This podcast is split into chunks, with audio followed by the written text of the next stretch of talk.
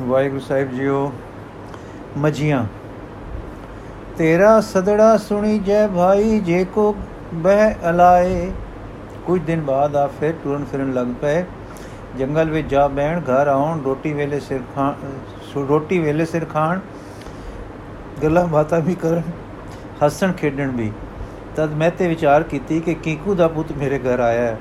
ਕਦੇ ਟੈਕ ਪੈਂਦਾ ਹੈ, ਕਦੇ ਦਿਲਗੀਰ ਹੋ ਪੈਂਦਾ ਹੈ। ਥਾਂ ਥਾਂ ਪੜ੍ਹਨੇ ਪਾਇਆ, ਉਸਤਾਦਾਂ ਨੇ ਕਿਹਾ, ਇਹ ਪੜ ਗਿਆ ਹੈ। ਹੁਣ ਸਾਨੂੰ ਪੜਾਉਂਦਾ ਹੈ। ਇਹ ਉੱਚਾ ਲੋਕ ਹੈ।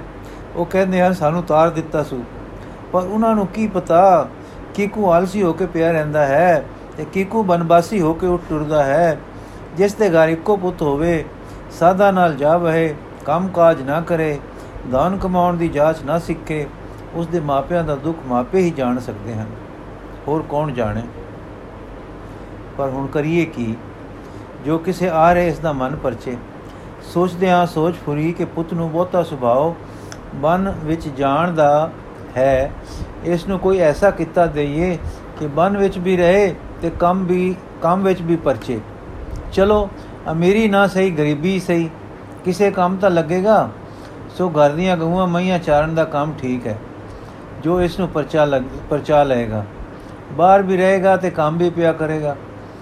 ਜੇ ਇਸ ਗੱਲੇ ਪਰਚ ਪਵੇ ਤਾਂ ਵੱਡਾ ਵੱਡਾ ਵਗ ਲੈ ਦੇਾਂਗੇ ਦੁੱਧ ਘਿਓ ਦਾ ਕਿੱਤਾ ਸਹੀ। ਕਈ ਦਿਨ ਸੋਚ-ਸੋਚ ਕੇ ਪਿਤਾ ਨੇ ਉਹਨਾਂ ਨੂੰ ਇੱਕ ਦਿਨ ਇਹ ਗੱਲ ਆਖੀ। ਬੜੇ ਸਾਵਧਾਨ ਹੋ ਕੇ ਆਪਨੇ ਸੁਣੀ, ਮੰਨੀ ਤੇ ਮਈਆਂ ਲੈ ਕੇ ਟੁਰ ਪਏ। ਕੁਝ ਦਿਨ ਮਨੁੱਖਾਂ ਨੂੰ ਸਾਈਂ ਦੇ ਦੇਸ਼ ਉਡਾਰੀ ਦੇਣ ਵਾਲੇ ਦਾਤਾ ਜੀ ਮੱਜੀ ਦੇ ਚਾਰਨ ਹਾਰ ਬਣ ਗਏ, ਬਣੇ।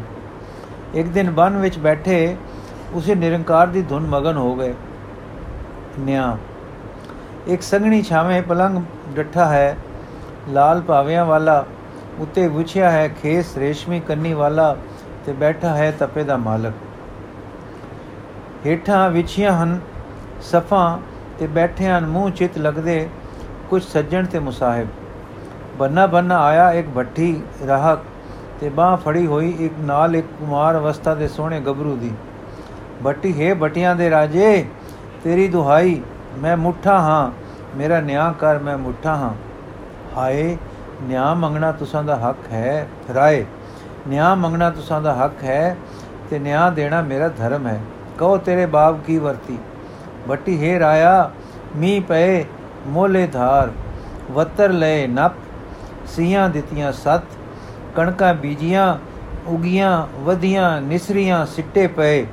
ਠੰਡੀਆਂ ਵਗਣ ਹਵਾਈ ਤੇ ਝੁੰਮਣ ਮੇਰੀਆਂ ਸਿੱਟੇ ਭਰੀਆਂ ਕਣਕਾਂ, ਸਾਈਆਂ, ਸਾਵੀਆਂ ਪਰੀਆਂ, ਸਿਰ ਤਾਜਾਂ ਵਾਲੀਆਂ, ਪਾਲੋ ਪਾਲ ਖੜੀਆਂ, ਵੇਖ ਵੇਖ ਠਰੇ ਮੇਰਾ ਕਾਲਜਾ ਆਕਾ ਹੁਣ ਚੜੀਆਂ ਸਿਰੇ ਲੰਗਸੀ ਵਰਾ ਦਿਉ ਜੋ ਕੀ ਸਭ ਤੇ ਬੈਠਾ, ਸਭ ਤੇ ਬੈਠਾ ਇੱਕ ਮੁਸਾਹਿਬ ਫਿਰ ਹੋਇਆ ਕੀ ਤੇਰੀਆਂ ਸਬਜ਼ ਪਰੀਆਂ ਨੂੰ ਬੱਟੀ ਹੋਇਆ ਲੋੜਾ ਘਬਰਾ ਕੇ ਨਿਆ ਨਿਆ, ਅਦਲ ਅਦਲ ਨਾ ਰਹੀ, ਨਾ ਛੱਟੀ ਛਈ। ਪੂਰਾ ਤੋਲ ਅਨਸਾਫ ਅਨਸਾਫ ਹੱਥ ਤੇ ਰਤ ਹੱਥ ਮਾਰ ਕੇ। ਮੁੱਠਣ ਹਾਰ ਤੇ ਮੁੱਠਾ, ਦੋਹਾਂ ਨੂੰ ਇੱਕੋ ਜਿਹਾ ਕੌਣ ਕਰੇ ਕੌਣ ਕਰੇ? ਪਿੰਡ ਦਾ ਕਾਜੀ, ਕਰੇਗਾ ਰਾਏ। ਭੱਟੀ ਹਾਂ ਹਾਂ, ਤਾਂ ਹੀ, ਤਾਂ ਭੱਟੀ ਆਇਆ ਹਾਂ ਭੱਟੀ ਰਾਏ ਕੋਲ ਨਿਆ ਲੈਣ। ਉਹ ਨਾ ਨਿਆ ਕਿ ਦੁਨੀਆ ਦੀ ਵੈਰੀ, ਵੇਰੀ ਕਾ ਤਾਂ ਕਰੇ। ਹਲ ਖੜਾ, ਜੇ ਆਪਣਾ ਪੁੱਤ ਵਿੱਚ ਹੋਵੇ ਤਾਂ ਹਲ ਲੰਮਾ ਪੈ ਜਾਏ। ਕੋਲ ਤਾਂ ਹੀ ਤਾਂ ਭੱਟੀ ਆਇਆ ਹਾਂ, ਆਇਆ ਹੈ ਭੱਟੀ ਰਾਏ ਕੋਲ ਨਿਆਂ ਲੈਣ। ਉਹ ਆਪ ਹੀ ਭੱਟੀ ਹੈ ਨਾ। ਉਹ ਨਾ ਨਿਆਂ ਕਿ ਦੁਨੀਆ ਦੀ ਜਿਹੜੇ ਦੋਆਂ ਦੀ ਵੈਰੀ, ਵੇਰੀ ਤਾਂ ਕਰੇ ਹਲ ਖੜਾ। ਜੇ ਆਪਣਾ ਪੁੱਤ ਵਿੱਚ ਹੋਵੇ ਤਾਂ ਹਲ ਲੰਮਾ ਪੈ ਜਾਏ। ਤੇ ਦੂਜਿਆਂ ਦੀ ਵੈਰੀ ਵਾਰੀ ਹੋਵੇ ਨਿਆਂ ਕਰਨ ਦੀ, ਤਾਂ ਆਪਣਾ ਹਲ ਖੜਾ ਕਰ ਲੇ ਮਤਲਬ ਫੈਸਲਾ ਠੀਕ ਕਰੇ। ਆਪਣੀ ਵਾਰੀ ਆਵੇ, ਆਪਣਾ ਪੁੱਤਰ ਵਿੱਚ ਹੋਏ, ਜਿਹਦੇ ਅਗੇਂਸਟ ਫੈਸਲਾ ਦੇਣਾ ਹੋਵੇ, ਤਾਂ ਹਲ ਤਲੇ ਡਾ ਦੇਵੇ। ਇਹ ਜੇ ਨਹੀਂ ਹੈ ਰਾਏ ਤਾਂ ਚੰਗਾ ਬੰਦਾ ਠੀਕ ਫੈਸਲਾ ਕਰੇਗਾ ਇਹ ਸੋਚ ਕੇ ਮੈਂ ਆਇਆ। ਮੁਸਾਹਿਬ ਸੰਭਾਲ ਕੇ ਮੂੰਹ ਖੋਲ, ਸਾਡੇ ਰਾਏ ਦਾ ਨਿਆਂ ਹੈ। ਤਕੜੀ ਦਾ ਤੋਲ, ਹੱਕੋ ਹੱਕ, ਬੱਟੀ ਬੰਨਾ ਤਦੇ ਆਇਆ ਹਾਂ ਨਾ ਰਾਏ ਕੋਲ। ਰਾਏ ਕੁਛ ਸੁਖ ਕੁ ਸਹੀ ਵੀ ਹੋਇਆ ਕੀ ਏ? ਬੱਟੀ, ਮੈਂ ਮੁੱਠਾ ਹਾਂ, ਮੈਂ ਮੁੱਠਾ ਹਾਂ, ਹਾਏ ਮੇਰੀਆਂ ਕਣਕਾਂ, ਬਾਵਲਿਆਂ ਹਾਰ ਤੱਕ ਕੇ ਮੈਂ ਮੁੱਠਾ ਵੇ, ਲੋਕੋ ਰਾਇਆ ਘੂਰ ਕੇ ਤੱਕ ਕੇ, ਕਿਸ ਮੁੱਠਾ ਹੈ ਤੈਨੂੰ? ਵੱਟੀ ਸਿਰ ਮਾਰ ਕੇ, ਕੀ ਦੱਸਾਂ ਤੁਸਾਂ ਦੇ ਅਛਿੰਦੇ ਆਪਣੇ ਨੇ? ਮੁਸਾਹਿਬ ਓਏ, ਨਾਮ ਵੀ ਲੈ ਕਿਸੇ ਦਾ। ਵੱਟੀ ਆ ਵੇਖਾਂ, ਮੈਂ ਨਾਲ ਲਿਆਇਆ ਹਾਂ ਫਦ ਕੇ, ਰਾਏ ਤੱਕ ਕੇ। ਇਹ ਤਾਂ ਕਾਲੂ ਦਾ ਪੁੱਤੇ ਵੱਟੀ ਹਾਂ, ਮੈਂ ਤੇ ਦਾ ਸਿਰੇ ਚਾੜਿਆ ਲਾਡਲਾ। ਮੁਸਾਹਿਬ ਪਰ ਇਸ ਤਾਂ ਇਹ ਤਾਂ دیਵਾਨਾ ਹੈ ਬੱਟੀ ਹੱਥ ਤੇ ਹੱਥ ਮਾਰ ਕੇ ਬਸ ਛੱਡ ਦੇਈ। ਸੁਨਾ ਕਮਲਾ ਕਮਲਾ ਕਹਿ ਕੇ ਨਸਾ ਦੇਸੂ ਕਾਰਦਾਰ ਦਾ ਪੁੱਤ ਜੋ ਹੋਇਆ, ਮੈਂ ਮੈਂ ਮੈਂ, ਵੈਨਾ ਲਾਹੌਰ, ਹਾਏ, ਮੈਂ ਮੁੱਠਾ। ਰਾਏ ਭੱਲੇ ਲੋਕ, ਗੱਲ ਵੀ ਦੱਸ, ਕਮਲ ਕਿਆ ਪਾ ਛੇੜਿਆਈ। ਮੈਂ ਮੁੱਠਾ ਮੈਂ ਮੁੱਠਾ, ਕਿਸ ਮੁੱਠਾ, ਕਿਵੇਂ ਮੁੱਠਾ, ਕੀ ਮੁੱਠਾ? ਮੁੱਠਾ ਮਤਲਬ ਠਗਿਆ ਗਿਆ। ਬੱਟੀ, ਆ, ਜੋ ਤੇਰਾ ਕਮਲਾ ਹੈ ਨਾ, دیਵਾਨਾ ਹੈ ਮਹਿਤੇ ਦਾ ਲਾਲ। ਖਾ ਗਿਆ, ਮੇਰੀਆਂ ਸਾਵੀਆਂ ਸਾਵੀਆਂ, ਲੈ ਲੈ ਕਰਦੀਆਂ, ਬਨ ਪਰੀਆਂ ਹਰੀਆਂ ਹਰੀਆਂ ਕਣਕਾਂ, ਸਮੂਲਚੀਆਂ ਸਿਰ ਫੇਰ ਕੇ ਖਾ ਗਿਆ। ਸਾਰੇ ਹੱਸ ਪਏ ਉਹ ਸਾਹਿਬ ਆਦਮੀ ਸਾਫੀਆਂ ਕਣਕਾਂ ਖਾ ਗਿਆ। ਅਲੋਕਾਰ ਹੈ। ਪੱਟੀ ਓਏ ਭਾਈ, ਖਾ ਹੀ ਗਿਆ ਨਾ ਜੋ ਕੀ ਸੋ ਜੋ ਰਿਆ ਵਣਾ ਹੇਠ ਆਪ ਤੇ ਛੱਡ ਛੱਡ ਸੁੱਤਾ ਸੁ ਵਗ ਮੇਰੀ ਸਿਰੇ ਚੜੀ ਪਹਿਲੀ ਵਿੱਚ। ਹਾਏ ਮੇਰੀ ਪੁੱਗੀ ਖਲੀ ਖੇਤੀ ਵਿੱਚ। ਬਸ ਚਰ ਗਈਆਂ, ਮਰ ਜਾਣੀਆਂ, ਬੂਸਰੀਆਂ ਹੋਈਆਂ ਮਜੀਆਂ ਮੇਰਾ ਸਾਰਾ ਖੇਤ ਤੀਲਾ ਨਹੀਂ ਨੇ ਛੋੜਿਆ। ਦੱਸ ਕਿਦੇ ਜਾਵਾਂ, ਕਿਵੇਂ ਕਰਾਂ? ਵਰੇ ਦਿਓ ਕਿਵੇਂ ਗੁਜ਼ਾਰਸਾਂ? ਹਾਲੇ ਕਿੱਥੋਂ ਵਰਸਾਂ? ਟੱਬਰ ਕਿੱਥੋਂ ਖਾਸੀ? ਹਾਏ ਮੁੱਠਾ, ਮੈਂ ਮੁੱਠਾ ਰਾਈਵਲ ਘੂਰ ਕੇ ਤੱਕ ਕੇ ਮੇਰਾ ਕਰ ਖਾਨਿਆ ਹੁਣ ਕਰਸੇ ਮੁਸਾਇਬਾਂ ਵੱਲ ਤੱਕ ਕੇ। ਚੁੱਪ ਕਰ ਗਏ ਉਹ ਸਾਰੇ? ਕਾਰਦਾਰ ਦਾ ਪੁੱਤ ਜੋ ਹੋਇਆ, ਕਮਲਾ, ਸਿਰ ਫੇਰ ਕੇ ਕਮਲਾ ਲਾਹੌਰ ਚੱਲ ਮਨਾ ਲਾਹੌਰ।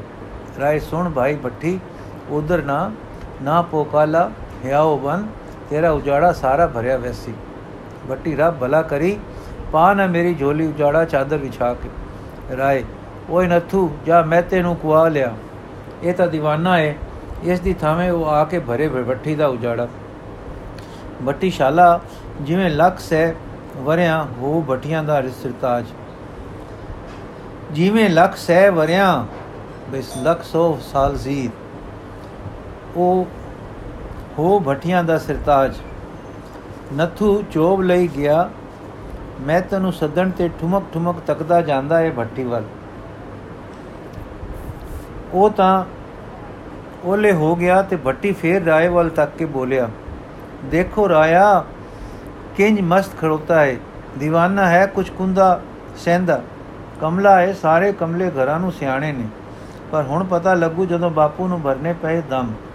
ਮਾਪਿਆਂ ਦਾ ਲਾਡਲਾ ਸਿਰ ਚੜਿਆ ਗਬਰੂ ਰਾਏ ਨੇ ਫਿਰ ਇੱਕ ਵੇਰ ਤੱਕਿਆ, ਅਡੋਲ ਅਹਲ ਆਪਣੇ ਰੋਹ ਵਿੱਚ ਮਗਨ, ਖੜੇ ਕੁਮਾਰ ਨੂੰ ਕੁਝ ਚਿਰ ਮਗਰੋਂ ਮਹਿਤਾ ਆ ਗਿਆ। ਰਾਏ ਸੁਣ ਬਈ ਮਹਿਤਾ ਵੇਖ, ਤੇਰੇ ਪੁੱਤਰ ਨੇ ਕੀ ਕਾਰਾ ਕੀਤਾ ਹੈ? ਇਸ ਭੱਟੀ ਦੀ ਵਰੇ ਦਿਓ ਦੀ ਕਮਾਈ ਮਾਰ ਗਵਾਈ ਸੁ। ਆਪ ਜੋ ਕੀ ਸੋ ਰਿਆ ਤੇ ਮਜੀਆਂ ਛੱਕ, ਹੱਕ ਛੱਡੀਆਂ ਇਸ ਦੇ ਖੇਤ ਵਿੱਚ ਚਰ ਗਈਆਂ ਮਜੀਆਂ ਸਾਰਾ ਖੇਤ। ਮੈਂ ਤਾਂ ਪੁੱਤ ਵੰਨੇ ਤੱਕ ਕਿ ਮੈਂ ਕੀ ਕਰਾਂ ਰਾਏ ਜੀ? ਇਸ ਨਾਲ ਕਈ ਹੀਲੇ ਕੀਤੇ ਜੋ ਕੰਮ ਕੰਮੇ ਲੱਗ ਲੱਗ ਪਵੇ।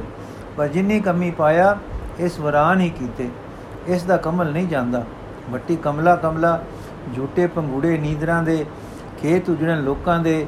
ਮਜੀਆ ਪਲਣ ਮਹਤੇ ਦੀਆਂ, ਘਰ ਘਰ ਹੋਣ ਇਹੋ ਜੇ ਕਮਲੇ ਪੁੱਤ। ਹਾਂ, ਪਰ ਅੱਜ ਲੱਗੂ ਨਾ ਪਤਾ ਮਸਾਏ ਭੱਟੀ ਨੂੰ।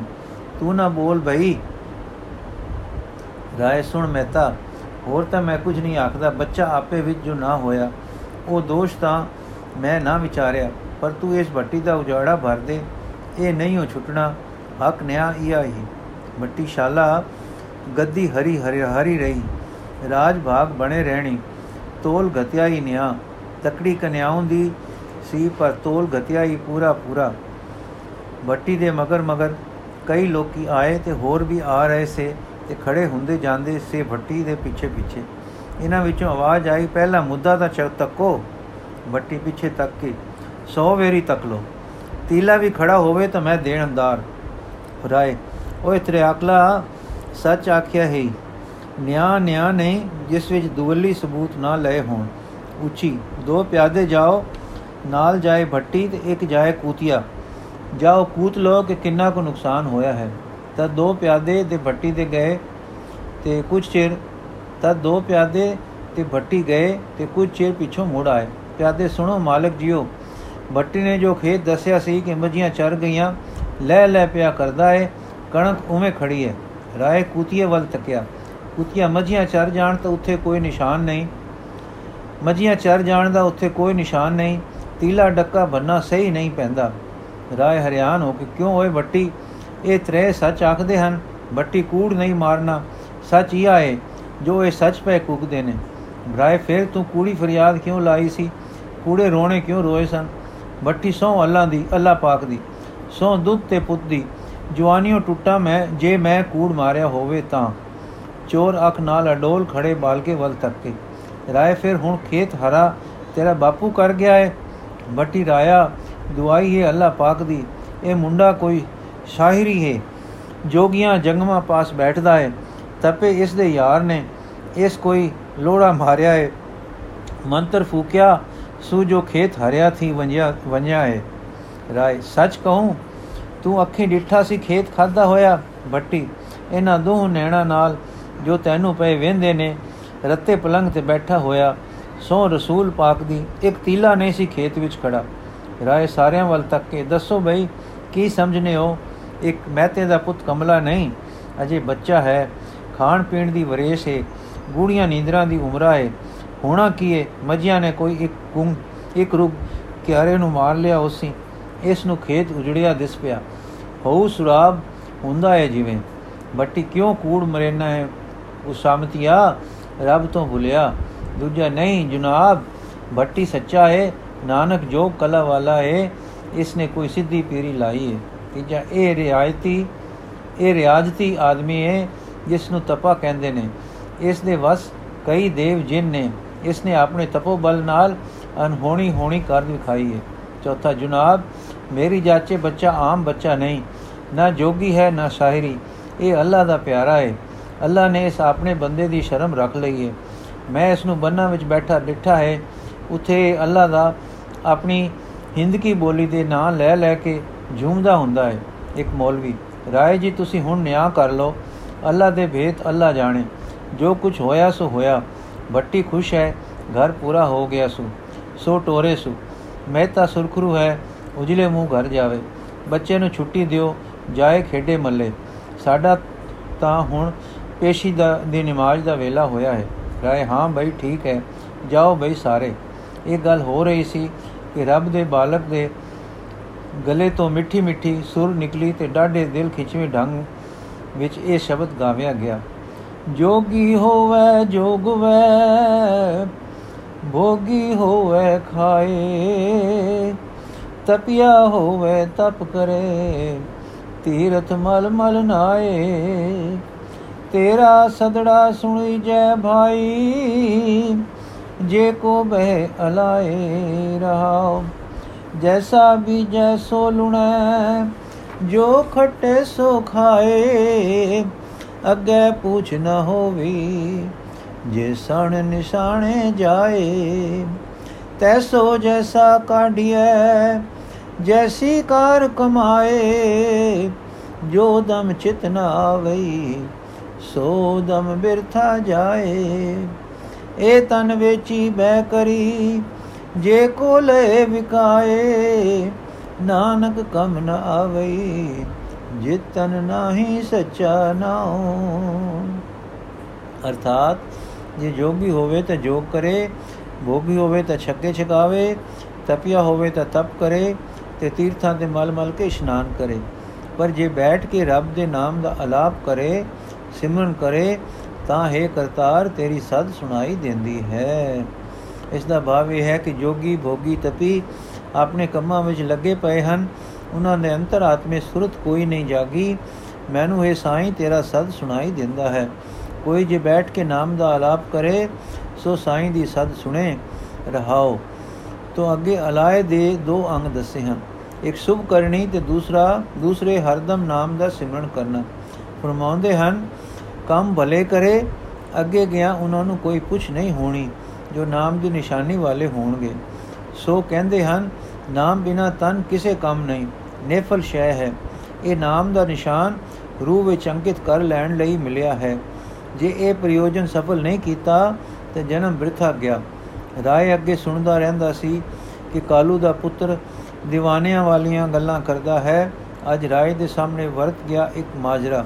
ਜਿਸ ਵਿੱਚ ਉਸਨੇ ਡਿੱਠਾ دیਵਾਨਾ ਨਾਨਕ ਤਾਂ ਇੰਜ ਖੜਾ ਹੈ, ਜਿਵੇਂ ਅਦੋਸ਼ ਅਡੋਲ ਯੂਸਫ ਖੜਾ ਹੈ। ਖੇਤੀਦਾਰ ਦੇ ਸਾਹਮਣੇ ਸੋਹਣਾ, ਸਜਾਦਾ, ਮਾਸੂਮ ਅਟੰਗ।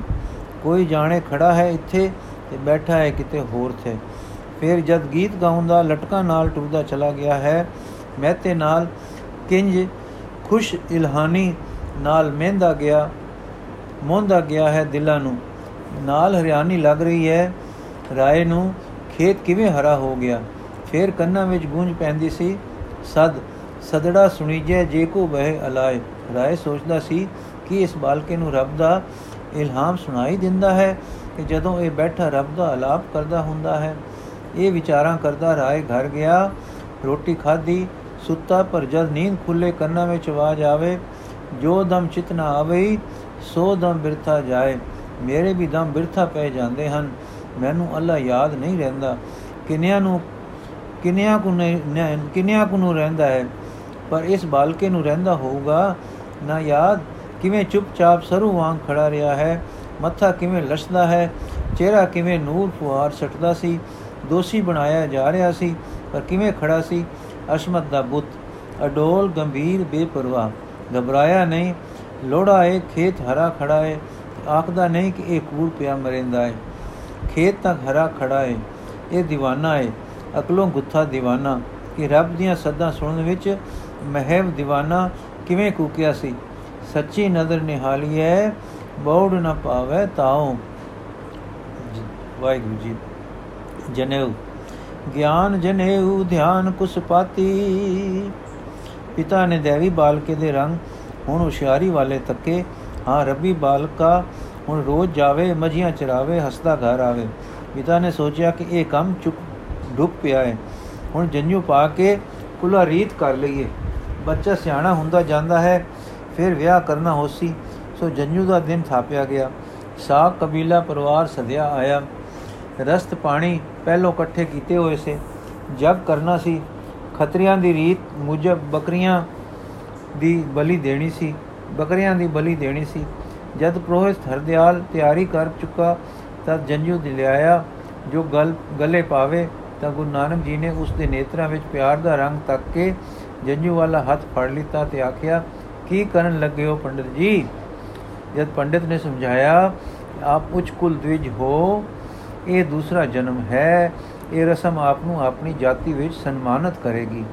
ਇਹ ਸੁਣ ਕੇ ਆਪਣੇ ਆਪ ਦੇ ਨੈਣ ਰਸੀਲੇ ਇੱਕ ਤਰਸ ਭਰੀ ਤੱਕ ਨਾਲ ਪ੍ਰੋਹਿਤ ਵੱਲ ਤੱਕੇ ਤੇ ਬੋਲੇ, ਦਇਆ ਕਪਾ ਸੰਤੋਖ ਸੂਤ, ਜਤ ਗੰਢੀ ਸਤ ਵਟ, ਏ ਜਨੇਊ ਜੀ ਕਾ ਹੈ ਤ ਪਾਂਡੇ ਗਤ ਨਾ ਏ ਟੁੱਟੇ ਨਾ ਮਲ ਲਗੈ, ਨਾ ਏ ਜਲੇ ਨ ਜਾਏ, ਧਨ ਸੋ ਨਾ ਮਾਨਸ ਨਾਨਕਾ ਜੋ ਗਲ ਚੱਲੇ ਪਾਏ।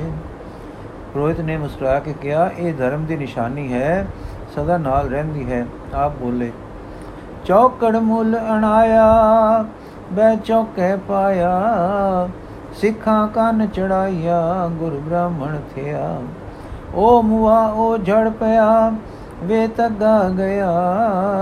ਕ੍ਰੋਧ ਕ੍ਰੋਧ ਦਾ ਦਿਲ ਇਹ ਸ਼ਲੋਕ ਸੁਣ ਕੇ ਹਿਲ ਗਿਆ। ਆਪਣੇ ਅਨੁਮਾਨ ਸੱਚੇ ਭਾਸਣ ਲੱਗੇ। ਪਰ ਸ਼ਾਸਤਰ ਰੀਤੀ ਦਾ ਵੱਡਾ ਸ਼ਾਸਤਰ ਰੀਤੀ ਦਾ ਬੱਜਾ ਆਖਣ ਲੱਗਾ ਬਰਖੁਰਦਾਰ ਜੀ, ਜੇ ਤੁਸੀਂ ਕਿਹਾ ਹੈ, ਠੀਕ ਹੈ, ਉਹ ਜਨੇਊ ਜੀ ਦਾ ਹੈ, ਪਰ ਸਰੀਰ ਦਾ ਇਸ ਜਨੇਊ ਵੇਦਕ ਰੀਤੀ ਹੈ ਤੇ ਪਰੰਪਰਾ ਤੋਂ ਆਈ ਹੈ। ਸਭ ਜੰਜੂ ਪਹਿਨਦੇ ਆਏ, ਆਪ ਵੀ ਪਹਿਨੋ, ਆਪਨੇ ਤਾਂ ਧਰਮ ਸਥਾਪਨ ਕਰਨਾ ਹੈ। ਤਦ ਗੁਰੂ ਜੀ ਬੋਲੇ, ਲੱਖ ਚੋਰੀਆਂ, ਲੱਖ ਜਾਰੀਆਂ ਲੱਖ ਕੂੜੀਆਂ, ਲੱਖ ਗਾਲ ਲੱਖ ਠਗੀਆਂ ਪੈ ਨਾਮੀਆਂ ਰਾਤ ਦਿਨ ਸਜੀ ਨਾਲ। ਤਗ ਕਪਾਹੋਂ ਕਤੀਐ ਬਾਮਣ ਵਟੇ ਆਏ, ਕੋ ਬਕਰਾ ਰਿਨ ਖਾਇਆ, ਸਭ ਕੋ ਆਖੇ ਪਾਏ। ਹੋਏ ਪੁਰਾਣਾ ਸੁਟਿਐ, ਵੀ ਫਿਰ ਪਾਈਏ ਹੋਰ। ਨਾਨਕ ਤਗ ਨ ਟੁੱਟਈ, ਜੇ ਤਗ ਹੋਵੇ ਜੋਰ। ਤਦ ਬ੍ਰਾਹਮਣ ਜਰਾ ਡਰ ਗਿਆ। ਕਿ ਇਹ ਤਾਂ ਮੈਂ ਅਵਤਾਰ ਜਾਤਾ ਸੀ। ਗਊ ਬ੍ਰਾਹਮਣ ਸਿੱਖਾਂ ਸੂਤ ਦੀ ਰੱਖਿਆ ਕਰੇਗਾ, ਪਰ ਇਹ ਜਗਿਓਪਵੀਤ ਨਾਲ ਅਜੋੜ ਦੱਸਦਾ ਹੈ। ਇਹ ਕੀ ਗੱਲ ਹੈ? ਫਿਰ ਸੋਚੀ ਪੈ ਗਿਆ ਕਿ ਆਖਦਾ ਸੱਚ ਹੈ ਕਿ ਇਹ ਤਾਗਾ ਉੱਚੇ ਲੋਕਾਂ ਦੇ ਉੱਚੇ ਆਸਣ ਦਾ ਚਿੰਨ ਸੀ। ਸੋ ਸਾਰਾ ਗਿਰ ਚੁੱਕਾ ਹੈ। ਸੱਚ ਹੈ, ਸੱਚ ਪਰ ਸ਼ਾਸਤਰ ਮਰਿਆਦਾ ਕਰਨੀ ਵੀ ਜ਼ਰੂਰੀ ਹੈ। ਭਲਾ ਜੇ ਇਹ ਅਵਤਾਰ ਹੈ, ਤਾਂ ਸੂਦ ਦੇ ਜੰਜੂ ਨੂੰ ਪਸੰਦੇ ਨਹੀਂ ਕਰੇਗਾ, ਤਾਂ ਕਿਹੜਾ ਜੰਜੂ ਪਾਵੇਗਾ? ਇਹ ਗੱਲ ਪੁੱਛੀਏ ਸੋ ਪੁੱਛਣ ਤੇ ਉੱਤਰ ਮਿਲਿਆ, ਨਾਏ ਮਨੀਐ ਪਤ ਉਪਜੈ, ਸਾਲਾਹੀ ਸਚ ਸੂਤ ਦਰ ਗਏ ਅੰਦਰ ਪਾਈਐ ਤਗ ਨ ਟੁੱਟ ਸਪੂਤ ਇਹ ਸੁਣ ਕੇ ਪੰਡਤ ਦੇ ਅੰਦਰ ਹੋਰ ਕੰਗੀ ਫਰੀ ਇੱਕ ਐਸਾ ਉੱਚਣ ਉੱਡਣ ਵਾਲਾ, ਉੱਚਾ ਉੱਡਣ ਵਾਲਾ ਇਹ ਬਾਲਕ ਹੈ? ਲੋਕ ਰਾਜ ਵੱਲ ਤੱਕ ਤੱਕ ਕੇ ਫਿਰ ਪੰਡਤ ਨੇ ਮਿਹਨਤ ਕੀਤੀ ਕਿ ਜਿਉ ਜੀ, ਇਹ ਮਰਿਆਦਾ ਹੈ, ਇਸ ਬਿਨਾ ਵਰਣ ਸ਼ੰਕਰ ਹੋ ਜਾਏਗਾ। ਸਰੀਰ ਨੂੰ ਇਸ ਤਾਗੇ ਦੀ ਲੋੜ ਹੈ, ਆਪ ਦਾ ਤਾਗਾ ਮਨ ਦਾ ਹੈ, ਉਹ ਪਹਿਨਾਓ ਸਾਨੂੰ। ਤੁਸੀਂ ਪਹਿਨ ਨਹੀਂ ਰੱਖਿਆ ਹੈ, ਪਰ ਸਰੀਰ ਦੇ ਅੰਗ ਦਾ ਇਹ ਜਨੇਊ, ਤੁਸੀਂ ਪਹਿਨ ਲਓ ਸਾਡੇ ਹੱਥੋਂ, ਪਰ ਉਸ ਨਿਰਭੈ ਤੇ ਸਤ ਦੇ ਪਿਆਰੇ ਨੇ ਗਰਜ ਕੇ ਆਖਿਆ, ਤਗ ਨ ਇੰਦਰੀ, ਤਗ ਨ ਨਾਰੀ, ਬਲਕੇ ਥੁਕ ਪਵੇ ਨਿਦਾੜੀ, ਤਗ ਨ ਪੈਰੀ, ਤਗ ਨ ਹੱਥੀ, ਤਗ ਨ ਜੀਵਾ, ਤਗ ਨ ਅੱਖੀ। ਵੇ ਤਗਾ ਆਪੇ ਵਤੈ ਵਡ ਧਾਗੇ ਅਵਰਾ ਗਤੈ ਲੈ ਭਾੜ ਕਰੇ ਵਿਆਹੋ ਕੜ ਕਾਗਲ ਦਸੇ ਰਾਓ। ਤੂੰ ਵੇਖੋ ਲੋਕਾਂ ਇਹ ਵਿਡਾਣ, ਮਨ ਅੰਦਾ ਨਾ ਸੁਜਾਨ ਇਹ ਸੁਣ ਕੇ ਕ੍ਰੋਧ ਦਾ ਮਨ ਕਾਂਬਾ ਖਾ ਕੇ ਵਟੀਜ ਗਿਆ ਤੇ ਨਿਉ ਗਿਆ। ਸੁਨ ਹਰਦਿਆਲ, ਸੋ ਅਸ ਉਪਦੇਸ਼ ਦੇ ਆਧਾਰ ਲੈ ਲਖ ਜਗਤੇਸ਼। ਧਨ ਧਨ ਪੁਨ, ਧਨ ਵਖਾਣੈ, ਆਪਨ ਗਤ ਤੁਮ ਆਪੇ ਜਾਣੈ। ਪਿਆਰੇ ਦੇ ਕੁਮਾਰ ਚੋਜ। ਸਦੜਾ ਸੁਣੀਜੈ। ਇਹ ਤਨ ਵੇਚੀ ਬੈ ਕਰੀ, ਜੇ ਕੋਲੇ ਵਿਕਾਏ, ਸੂਰਜ ਦੇਵਤਾ ਜੀ ਕਿਸੇ ਅਜਲੀ ਹੁਕਮ ਦੇ ਪਾਏ ਵੇਗ ਵਿੱਚ ਪੱਛੋਂ ਨੂੰ ਹੇਠਾਂ ਉਤਰਦੇ, ਹਸਰਤ ਦੀਆਂ ਨਿਗਾਹਾਂ ਨਾਲ ਧਰਤੀ ਵੱਲ ਵੇਖਦੇ ਤੁਰੇ ਜਾ ਰਹੇ ਸਨ, ਤੁਰੇ ਜਾ ਰਹੇ ਹਨ। ਮਾਨੋ ਧਰਤੀ ਦੇ ਜਿਸ ਹਿੱਸੇ ਦੀ ਸੁੰਦਰਤਾ ਤੋਂ ਉਹਨਾਂ ਦੀਆਂ ਨਿਗਾਹਾਂ ਵਿਛੜ ਗਈਆਂ ਹਨ, ਉਸ ਤੋਂ ਵਿਛੜਨਾ ਨਹੀਂ ਚਾਹੁੰਦੇ। ਧਰਤੀ ਦੀ ਸੁੰਦਰਤਾ ਕੁਦਰਤ ਦਾ ਵਿਕਾਸ ਇਸ ਚਲੀ ਜਾ ਰਹੀ ਸੂਰਜ ਦੀ ਤ੍ਰਿਖੀ ਪ੍ਰਭਾ ਤੋਂ ਵਿਛੜ ਕੇ ਰਾਤ ਵਿਸਰਾਮ ਲਈ ਤੇ ਅਡੋਲ ਚੁੱਪ ਲਈ ਤਿਆਰ ਹੋ ਰਹੀ ਹੈ। ਮਿੱਠੀ ਮਿੱਠੀ ਪੌਣ ਰੁਮਕ ਰਹੀ ਪਈ ਹੈ। ਹਰੇ ਹਰੇ ਖੇਤ ਲੈ ਲੈ ਕਰ ਰਹੇ ਹਨ। ਚਿੜੀਆਂ ਰਹਿਣ ਬਸੇਰੀਆਂ ਲਈ ਆਲਣਿਆਂ ਨੂੰ ਮੁੜ ਰਹੀਆਂ ਹਨ। ਇਸ ਵੇਲੇ ਇੱਕ ਵਗਦੇ ਖੂਹ ਦੀ ਲੰਮੀ ਲੰਮੀ ਆਵਾਜ਼ ਗੂੰ ਗੂੰ ਦੀ ਆ ਰਹੀ ਹੈ, ਜੋ ਇਲਾਹੀ ਰੰਗ ਵਾਲੇ ਰੱਬੀ ਬਾਲਕੇ ਦੇ ਮਨ ਲਈ ਮਾਨੋ ਇੱਕ ਕੀਰਤਨ ਹੋ ਰਿਹਾ ਹੈ। ਤ੍ਰੈ ਸੱਜਣ ਪਿੰਡੋਂ ਬਾਹਰ ਬਾਹਰ ਆਏ ਇਸ ਖੂਹ ਦੇ ਲਾਗੇ ਇੱਕ ਸੋਹਣੇ ਥੜੇ ਤੇ ਆਸਣ ਵਿਛਾਈ ਬੈਠੇ ਹਨ ਤੇ ਗੱਲਾਂ ਬਾਤਾਂ ਹੋ ਰਹੀਆਂ ਹਨ। ਦਿਜਨਾਥ, ਸੁਣਾਓ ਪ੍ਰੋਤ ਜੀ, ਆਪ ਦੇ ਨਵੇਂ ਅਵਤਾਰ ਬਾਲਕੇ ਜੀ ਨੇ ਜਗਿਓਪਵਿਤ ਪਹਿਰਨ ਵੇਲੇ ਕੀ ਰੰਗ ਦਿਖਾਇਆ? ਪ੍ਰੋਤ ਹਰਦਿਆਲ ਪੰਡਿਤ ਜੀ, ਤੁਸੀਂ ਵੀ ਉੱਥੇ ਸਾਓ ਨਾ। ਸਾਰੇ ਸਾਧੂ ਬ੍ਰਾਹਮਣ ਨਗਰੀ ਦੇ ਸ਼ਾਮਲ ਸਨ। ਕਦੇ ਡਿੱਠਾ ਜੇ ਇਸ ਉਮਰ ਦੇ ਕਿਸੇ ਬਾਲਕ ਵਿੱਚ ਇੰਨਾ ਵਿਚਾਰ, ਇੰਨਾ ਉਮਾਤ ਇੰਨਾ ਹਟ ਪਾਂਦਾ ਗੋਪਾਲ, ਮੈਨੂੰ ਸਦਾ ਵਾਹੀ ਬੱਚਿਆਂ ਨਾਲ ਰਿਹਾ ਹੈ।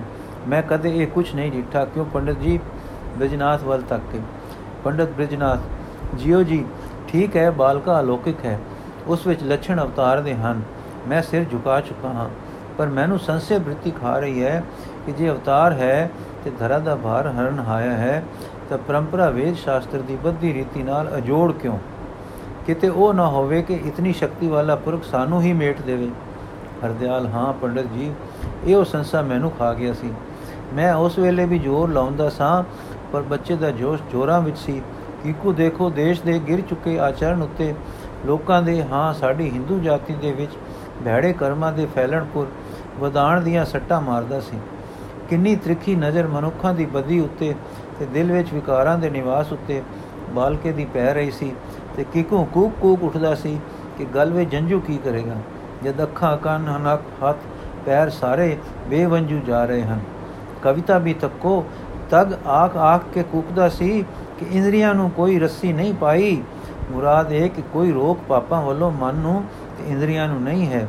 ਤੇ ਐਵੇਂ ਯਗੋਪਵੀਤ ਦਾ ਕੀ ਲਾਭ ਹੈ? ਮੇਰੇ ਜਾਣੇ ਯਗੋਪਵੀਤ ਨੂੰ ਉਹ ਮਨ ਤੇ ਇੰਦਰੀਆਂ ਪਰ ਰੋਕ ਕਹਿ ਰਿਹਾ ਸੀ। ਬ੍ਰਤ ਨੇਕੀ ਦਾ ਰੋਕ ਅਸੰਜਮ ਉੱਤੇ, ਕਿਉਂ ਜੀ ਠੀਕ ਹੈ? ਪੰਡਤ ਹੈ ਤਾਂ ਪੂਜਿਆ ਜੀ ਠੀਕ।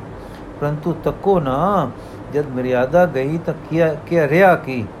ਰੋਹਿਤ ਮੈਂ ਵੀ ਦੁਖੀ ਰਿਹਾ ਹਾਂ। ਪਰੰਤੂ ਪ੍ਰਾਤ ਕਾ ਪ੍ਰਾਤਾ ਕਾਲ ਮੈਨੂੰ ਸੁਪਨ ਹੋਇਆ ਹੈ।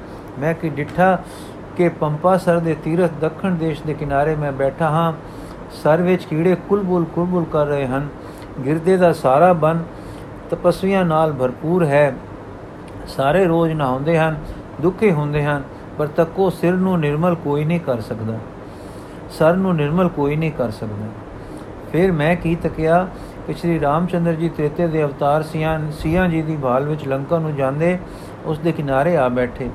ਸਾਰੇ ਰਿਸ਼ੀਆਂ, ਮੁਨੀਆਂ, ਤਪਸਵੀਆਂ ਨੂੰ ਜੋ ਪਈ, ਸੋ ਪਈ ਕਿ ਯੁਗ ਦੇ ਅਵਤਾਰ ਆਏ ਹਨ। ਸਾਰੇ ਦਰਸ਼ਨ ਨੂੰ ਆਏ, ਨਮਸਕਾਰ, ਪੂਜਾ ਆਰਤੀ ਕੀਤੀ। ਆਖਣ ਲੱਗੇ हे ਦੇਵ, ਇਹ ਤੀਰਥ ਅਪਾਵਨ ਜੀਆਂ ਨਾਲ ਭਰਪੂਰ ਹੈ। ਆਪਣੇ ਚਰਨ ਪਾ ਕੇ ਇਸ ਨੂੰ ਸੁਧ ਕਰ ਦਿਓ। ਆਪਨੇ ਆਗਿਆ ਕੀਤੀ, ਤੁਸੀਂ ਸਾਰੇ ਇਸ਼ਨਾਨ ਕਰੋ। ਆਗਿਆ ਮੰਨ ਕੇ ਸਭ ਨੇ ਇਸ਼ਨਾਨ ਕੀਤਾ। ਪਰ ਤੱਕੇ ਉਹ ਸੁਧ ਨਾ ਹੋਇਆ। ਫਿਰ ਸ਼੍ਰੀ ਰਾਮਚੰਦਰ ਜੀ ਆਪ ਨਾਤੇ ਤਦ ਵੀ ਉਹ ਸੁਧ ਨਾ ਹੋਇਆ। ਇਸ ਪਰ ਸਾਰੇ ਤਪਸਵੀ ਸਾਡੇ ਵਾਂਗੂ ਸੰਸੇ ਵਿੱਚ ਪੈ ਗਏ ਕਿ ਜਿਸ ਦੇ ਬਚਨ ਅਰ ਕਰਮ ਦੋਹਾਂ ਵਿੱਚ ਸਤਿਆ ਨਹੀਂ, ਉਹ ਅਵਤਾਰ ਨਹੀਂ ਹੋ ਸਕਦਾ। ਇਹਨਾਂ ਨੂੰ ਸ਼੍ਰੀ ਰਾਮ ਜੀ ਨੇ ਨੀਚ ਜਾਤ, ਅਛੂਤ ਅਤੇ ਸਾਰੇ ਬੰਦ ਦੇ ਰਿਸ਼ੀਆਂ ਦੀ ਤਿਰਸਕਾਰੀ ਹੋਈ ਭੀਲਣੀ ਨੂੰ ਕਿਹਾ ਕੁੜੀਏ, ਤੂੰ ਨਹਾ। ਮੈਂ ਡਿੱਠਾ ਕਿ ਉਸ ਦੇ ਜਲ ਵਿੱਚ ਵਰਤਿਆਂ, ਵੜਦਿਆਂ ਸਾਰ ਜਲ ਸੁਧ ਹੋ ਗਿਆ। ਵਾਹਿਗੁਰੂ। ਤਾਂ ਮੈਨੂੰ ਅਚਰਜ ਹੋ ਕੇ ਸਮਝ ਆਈ ਕਿ ਅਵਤਾਰ ਤਾਂ ਆਪ ਸਮਰੱਥ ਹੁੰਦਾ ਹੈ। ਇਹ ਕੋਤਕ ਜਾਣ ਕੇ ਵਰਤਾਇਆ ਹੈ, ਨੇ ਕਿ ਸੁਮਤ ਦੇਣ। ਉਹ ਇਹ ਕਿ ਅਵਤਾਰ ਜੀ ਇੱਕ ਸਿੱਖਿਆ ਦੇ ਰਹੇ ਹਨ। ਉਹ ਜਾਤੀ ਅਭਿਮਾਨ ਨੂੰ ਦੂਰ ਕਰਕੇ ਆਤਮ ਜੀਵਨ ਦੀ ਉੱਚਤਾ ਦਰਸਾ ਰਹੇ ਹਨ। ਬੀਜਣੀ ਜੋ ਜਾਤ ਤੋਂ ਨੀਚ ਸੀ, ਉਹ ਆਪਣੇ ਹਿਰਦੇ ਵਿੱਚ ਇੱਕ ਸਾਈਂ ਲਈ ਤੜਫਣੀ ਰੱਖਦੀ ਸੀ। ਉਸ ਦੀ ਬ੍ਰਿਤੀ ਵਿੱਚ ਸ੍ਰੀ ਰਾਮ ਦਾ ਧਿਆਨ ਸਥਿਤ ਸੀ। ਉਸ ਦੇ ਅੰਦਰ ਪੂਰਨ ਵਿਸ਼ਵਾਸ ਤੇ ਸ਼ਰਧਾ ਸੀ। ਜਦ ਜਾਗ ਖੁੱਲੀ ਤਾਂ ਮੈਂ ਉੱਠ ਕੇ ਬੈਠ ਗਿਆ। हे ਭਗਵਾਨ, ਇਹ ਪਤੀਆ ਤਾਂ ਤੂੰ ਮੈਨੂੰ ਆਪ ਦਿੱਤਾ ਹੈ। ਜੇ ਮੈਂ ਡੋਲਾ ਨਹੀਂ, ਇਹ ਸਮਝਾਂ ਕਿ ਇਹ ਨਾਨਕ ਦਾ ਯਗੋਪਵੀਤ ਵੇਲੇ ਦਾ ਕੋਤਕ ਸਾਨੂੰ ਜਾਤੀ ਅਭਿਮਾਨ ਤੋਂ ਸਖਣੇ ਕਹਿ ਕੇ, ਇਹ ਜਨੇਊ ਜੀ ਕਾ ਹੈ ਤ ਪਾਂਡੇ ਘਤ ਕਹਿ ਕੇ, ਜੀ ਦੀ ਉਚਤਾ, ਸੁਚਤਾ, ਪਵਿੱਤਰਤਾ ਦ੍ਰਿੜ ਕਰਾਉਣ ਦਾ ਹੈ ਸੀ ਅਸਾਂ ਮਨੋਰਥ ਸਮਝਿਆ ਨਹੀਂ। ਫਿਰ ਮੈਨੂੰ ਚੇਤਾ ਆਇਆ ਕਿ ਦੁਆਪਰ ਦੇ ਅਵਤਾਰ ਸ੍ਰੀ ਕ੍ਰਿਸ਼ਨ ਜੀ ਨੇ ਪਿਕੂ ਪਾਂਡਵਾਂ ਦੇ ਯਗ ਦੀ ਅਸਫਲਤਾ ਦਿਖਾਈ। ਆਪ ਵੀ ਅਨ ਪਾਇਆ। ਦੋਸ਼ ਦੇ ઋષਿ ਮੁਨੀ ਵੀ ਪਾ ਗਏ, ਪਰ ਸਫਲਤਾ ਤਾਂ ਹੋਈ ਜਦ ਬਾਲਮਿਕ ਸੁਦਰ ਨੇ ਜੋ ਪ੍ਰੇਮਾ ਭਗਤੀ ਦੇ ਭਗਤ ਭਗਤ ਯੋਗ ਵਿੱਚ ਨਿਪੁੰਨ ਸੀ, ਅਨ ਪਾਇਆ। ਤਾਂ ਹਾਂ ਹਾਂ, ਯਗ ਸਫਲ ਹੋਇਆ। ਇਹ ਤਾਂ ਨਹੀਂ ਕਿ ਸ਼੍ਰੀ ਕ੍ਰਿਸ਼ਨ ਯਗ ਸਫਲ ਨਹੀਂ ਸੇ ਕਰ ਸਕਦੇ। ਆਪ ਦਾ ਪ੍ਰਯੋਜਨ ਜਾਤੀ ਅਭਿਮਾਨ ਦੂਰ ਕਰਨ ਦਾ ਸੀ। ਕਿਉਂਕਿ ਕ੍ਰਿਸ਼ਨ ਜੀ ਨੇ ਨੀਚ ਜਾਤ ਦੇ ਭਗਤਾਂ ਨੂੰ ਉੱਚ ਜਾਤੀ ਦੇ ਅਭਿਮਾਨੀਆਂ ਤੋਂ ਵਡਿਆਇਆ ਹੈ। ਸੋ ਮੇਰਾ ਸੰਸਾਰ ਤਾਂ ਇਹੋ ਦੂਰ ਹੋ ਗਿਆ ਕਿ ਇਹ ਜੋ ਕੋਤਕ ਸੀ, ਇਸ ਲਈ ਸੀ ਕਿ ਕਿਵੇਂ ਸਾਡੀ ਜਾਤੀ ਵਿੱਚੋਂ ਝੂਠਾ ਜਾਤੀ ਅਭਿਮਾਨ ਤੇ ਜਾਤ ਦੇ ਅਭਿਮਾਨ ਵਿੱਚ ਸਾਡੇ ਵਿੱਚ ਵੜ ਗਈ। ਸਵਾਰਥ ਸਿੱਧੀ ਪਾਪ ਤੇ ਆਚਰਣ ਦਾ ਗਿਰਾਓ ਦੂਰ ਹੋਵੇ। ਤੁਸੀਂ ਜਾਣਦੇ ਹੋ, ਜਦ ਤੱਕ ਆਚਰਣ ਉੱਚਾ ਨਾ ਹੋਵੇ, ਵੀਰਤਾ ਨਹੀਂ ਆ ਸਕਦੀ। ਆਪੇ ਵਿੱਚ ਜੋੜ ਨਹੀਂ ਆ ਸਕਦਾ। ਸਾਂਝੇ ਕੰਮ ਲਈ ਬਲੀਦਾਨ ਨਹੀਂ ਆ ਸਕਦਾ। ਇਹਨਾਂ ਗੱਲਾਂ ਬਿਨਾ ਦੇਸ਼ ਦਾ ਰਾਜ ਦੁੱਖ ਦੂਰ ਨਹੀਂ ਹੋ ਸਕਦਾ। ਮੈਂ ਸਮਝਦਾ ਹਾਂ, ਜਗਤ ਦਾ ਦੁੱਖ ਤੇ ਪਰਜਾ ਦੀ ਪੀੜਾ ਹਰਨ ਦੇ ਕੰਮ ਦਾ ਮੁੱਢ ਇਹ ਅਵਤਾਰ ਸਦਾਚਾਰ ਤੋਂ ਕਰੇਗਾ ਤੇ ਸਾਡੇ ਕਰਤਵ ਕਰਨੀ ਕਰਤੂਤ ਸੁਧਾਰ ਕੇ ਉਸ ਉੱਤੇ ਆਤਮ ਜੀਵਨ ਨੂੰ ਪਿਉਂਦ ਕਰੇਗਾ। ਪੰਡਤ, ਇੱਕ ਲੰਮਾ ਸਾਹ ਲੈ ਕੇ, ਜਾਪਦਾ ਤਾਂ ਇਵੇਂ ਹੈ ਕਿ ਸਾਨੂੰ ਚੰਗੀ ਗੱਲ ਫੁਰ ਆਈ ਹੈ, ਉਦਾਸ ਹੋਣ ਦੀ ਜਗ੍ਹਾ ਨਹੀਂ। ਪੰਦਾ ਠੀਕ ਹੈ। ਪ੍ਰੋਤ ਜੀ, ਤੁਹਾਡੇ ਹਿਰਦੇ ਬਾਹਰਲੀ ਸਵਦਾ, ਸ਼ਰਧਾ ਦੀ ਜੋਤ ਹੈ। ਉਸ ਦੇ ਚਾਨਣੇ ਨੇ ਤੁਹਾਨੂੰ ਸਿੱਧਾ ਰਸਤਾ ਦਿਖਾ ਦਿੱਤਾ ਹੈ। ਇਹ ਗੱਲਾਂ ਕਰ ਹੀ ਰਹੇ ਸਨ ਕਿ ਮੁੱਲਾ ਜੀ ਆ ਗਏ। ਤ੍ਰਿਆ ਪੰਡਤਾਂ ਨੂੰ ਵੇਖ ਕੇ ਉਹ ਵੀ ਅੱਗੇ ਵਧਿਆ। ਆਖਣ ਲੱਗਾ, ਸੁਣਾਓ ਜੀ, ਤੁਸੀਂ ਵੀ ਨਾਨਕ ਪੜਾਇਆ ਤੇ ਡਿੱਠਾ ਹੈ, ਮੈਂ ਵੀ ਪੜਾਇਆ ਹੈ। ਕਿੱਡਾ ਅਨੋਖਾ ਬੱਚਾ ਹੈ। ਇਹ ਉਮਰ, ਇਹ ਖਿਆਲ, ਇਹ ਉਡਾਰੀ, ਮੈਂ ਤਾਂ ਪਹਿਲਾਂ ਪੜਾਇਆ ਪਿੱਛੋਂ ਆਪ ਸਿਰ ਝੁਕਾਇਆ ਹੈ। ਵਲੀ ਹੈ, ਵਲੀ। ਸਾਡੇ ਲਿਖਿਆ ਹੈ ਕਿ ਆਖਰੀ ਪੈਗੰਬਰ ਹੋ ਚੁੱਕਾ ਹੈ ਨਹੀਂ ਤਾਂ ਮੈਂ ਖਬਰੇ ਇਹਨਾਂ ਨੂੰ ਪੈਗੰਬਰ ਹੀ ਕਹਿ ਦਿੰਦਾ ਪਰ ਇਹ ਵਲੀ ਜ਼ਰੂਰ ਹੈ ਕੈਸੀ ਪਾਕੀਜ਼ਗੀ ਹੈ ਮੈਂ ਜਨੇਊ ਬਾਬਤ ਉਸ ਦੇ ਨਵੇਂ ਗੀਤ ਨੂੰ ਸੁਣਿਆ ਹੈ ਕਿਸ ਤਰ੍ਹਾਂ ਦਾ ਬਦੀ ਤੇ ਅਤੇ اخلاق ਦੇ ਗਿਰਾਓ ਤੇ ਹਮਲਾ ਕੀਤਾ ਹੈ ਅਰ ਰੂਹਾਨੀ ਜੁਨਾਰ ਕੈਸਾ ਆਪ ਬਣਾ ਕੇ ਦਿਖਾਇਆ ਹੈ ਨਾਨਕ ਸ਼ਰਾ ਤੋਂ ਉੱਚਾ ਉੱਡਦਾ ਹੈ ਮਾਰਫਤ ਤੇ ਹਕੀਕਤ ਦੀ ਗੱਲ ਕਰਦਾ ਹੈ ਲਿਹਾਜ਼ ਕਿਸੇ ਦਾ ਨਹੀਂ ਕਰਦਾ ਕਿਸੇ ਰਸਮ ਪ੍ਰਸਤੀ ਵਿੱਚ ਵੀ ਜੀ ਨਹੀਂ ਦਿੰਦਾ। ਟਿਕਾਣੇ ਤੇ ਨੁਕਤੇ ਦੀ ਸੱਟ ਮਾਰਦਾ ਹੈ।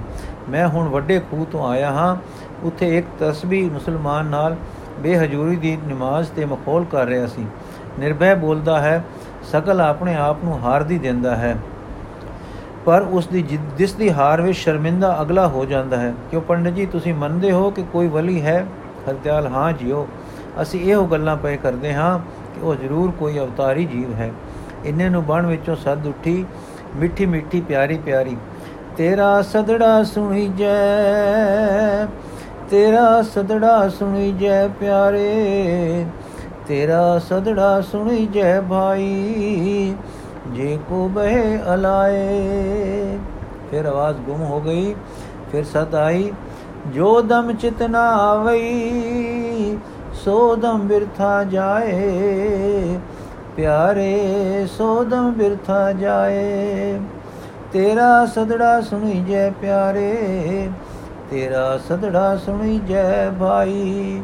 ਜੇ ਕੋ ਬੈ ਅਲਾਏ, ਇਹ ਤਨ ਵੇਚੀ ਬੈ ਕਰੀ।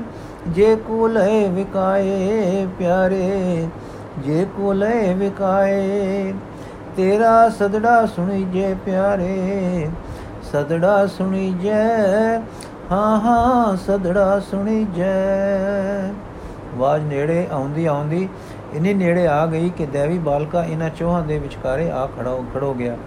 ਸਾਰਿਆਂ ਵੱਲ ਅਦਬ ਨਾਲ ਤੱਕਿਆ। ਜਰਾ ਕੋ ਸਿਰ ਵੀ ਨਹੀਂ ਨੋੜਾਇਆ, ਪਰ ਉਹ ਚਾਰੇ ਉੱਠ ਖੜੋਤੇ ਤੇ ਝੁਕ ਗਏ। ਮੁੱਲਾ ਜੀ ਬੋਲੇ, ਨਾਨਕ, ਤੈਨੂੰ ਅਸਾਂ ਪੜਾਇਆ, ਇਲਮ ਗੈਰ ਖਾਲਸ। ਪਰ ਤੇਰੀ ਰੂਹ ਨੇ ਉਸ ਦੇ ਬਦਲੇ ਸਾਨੂੰ ਸੁਣਾਇਆ, ਇਲਮ ਖਾਲਸ। ਨਾ ਦਿਲਾਹੀ, ਤੂੰ ਧਨ ਹੈ। ਦੇਵੀ ਨੌਜਵਾਨ ਦੇ ਨੈਣ ਭਰ ਆਏ, ਅਰਸ਼ਾਂ ਵੱਲ ਉੱਠੇ, ਚਾਰ ਚੁਫੇ, ਚੁਫੇਰੇ ਫਿਰੇ, ਫਿਰ ਮੁੰਦ ਗਏ ਤੇ ਇਹ ਪਿਆਰੀ ਧੁਨ ਉੱਠੀ। ਤੇਰਾ ਸਦੜਾ ਸੁਣੀ ਜੈ, ਜੇ ਕੋ ਬਹਿ ਅਲਾਏ। ਇਹ ਗਾਉਂਦੇ, ਇਸੇ ਗਾਉਣ ਦੀ ਧੁਨ ਨੂੰ ਲਿਪਟੇ, ਬੰਦ ਅੱਖੀ ਟੁਰ ਪਏ, ਟੁਰੀ ਗਏ ਟੁਰੀ ਗਏ, ਐਨਾ ਕੀ ਅੱਖੋਂ ਓਲੇ ਹੋ ਗਏ। ਚਾਰੇ ਵੱਡੇ ਪੁਰਖ ਇੱਕ ਅਚਰਜ ਸਵਾਦ ਵਿੱਚ ਪ੍ਰਤੀਤ ਕਰ ਉਠੇ ਕਿ ਮਾਨੋ ਕਿਸੇ ਪਵਿੱਤਰਤਾ ਦੇ ਸਰ ਵਿੱਚੋਂ ਡੋਬਾ ਲੈ ਕੇ ਨਿਕਲੇ ਹਨ। ਵਾਹਿਗੁਰੂ ਜੀ ਕਾ ਖਾਲਸਾ, ਵਾਹਿਗੁਰੂ ਜੀ ਕੀ ਫਤਿਹ।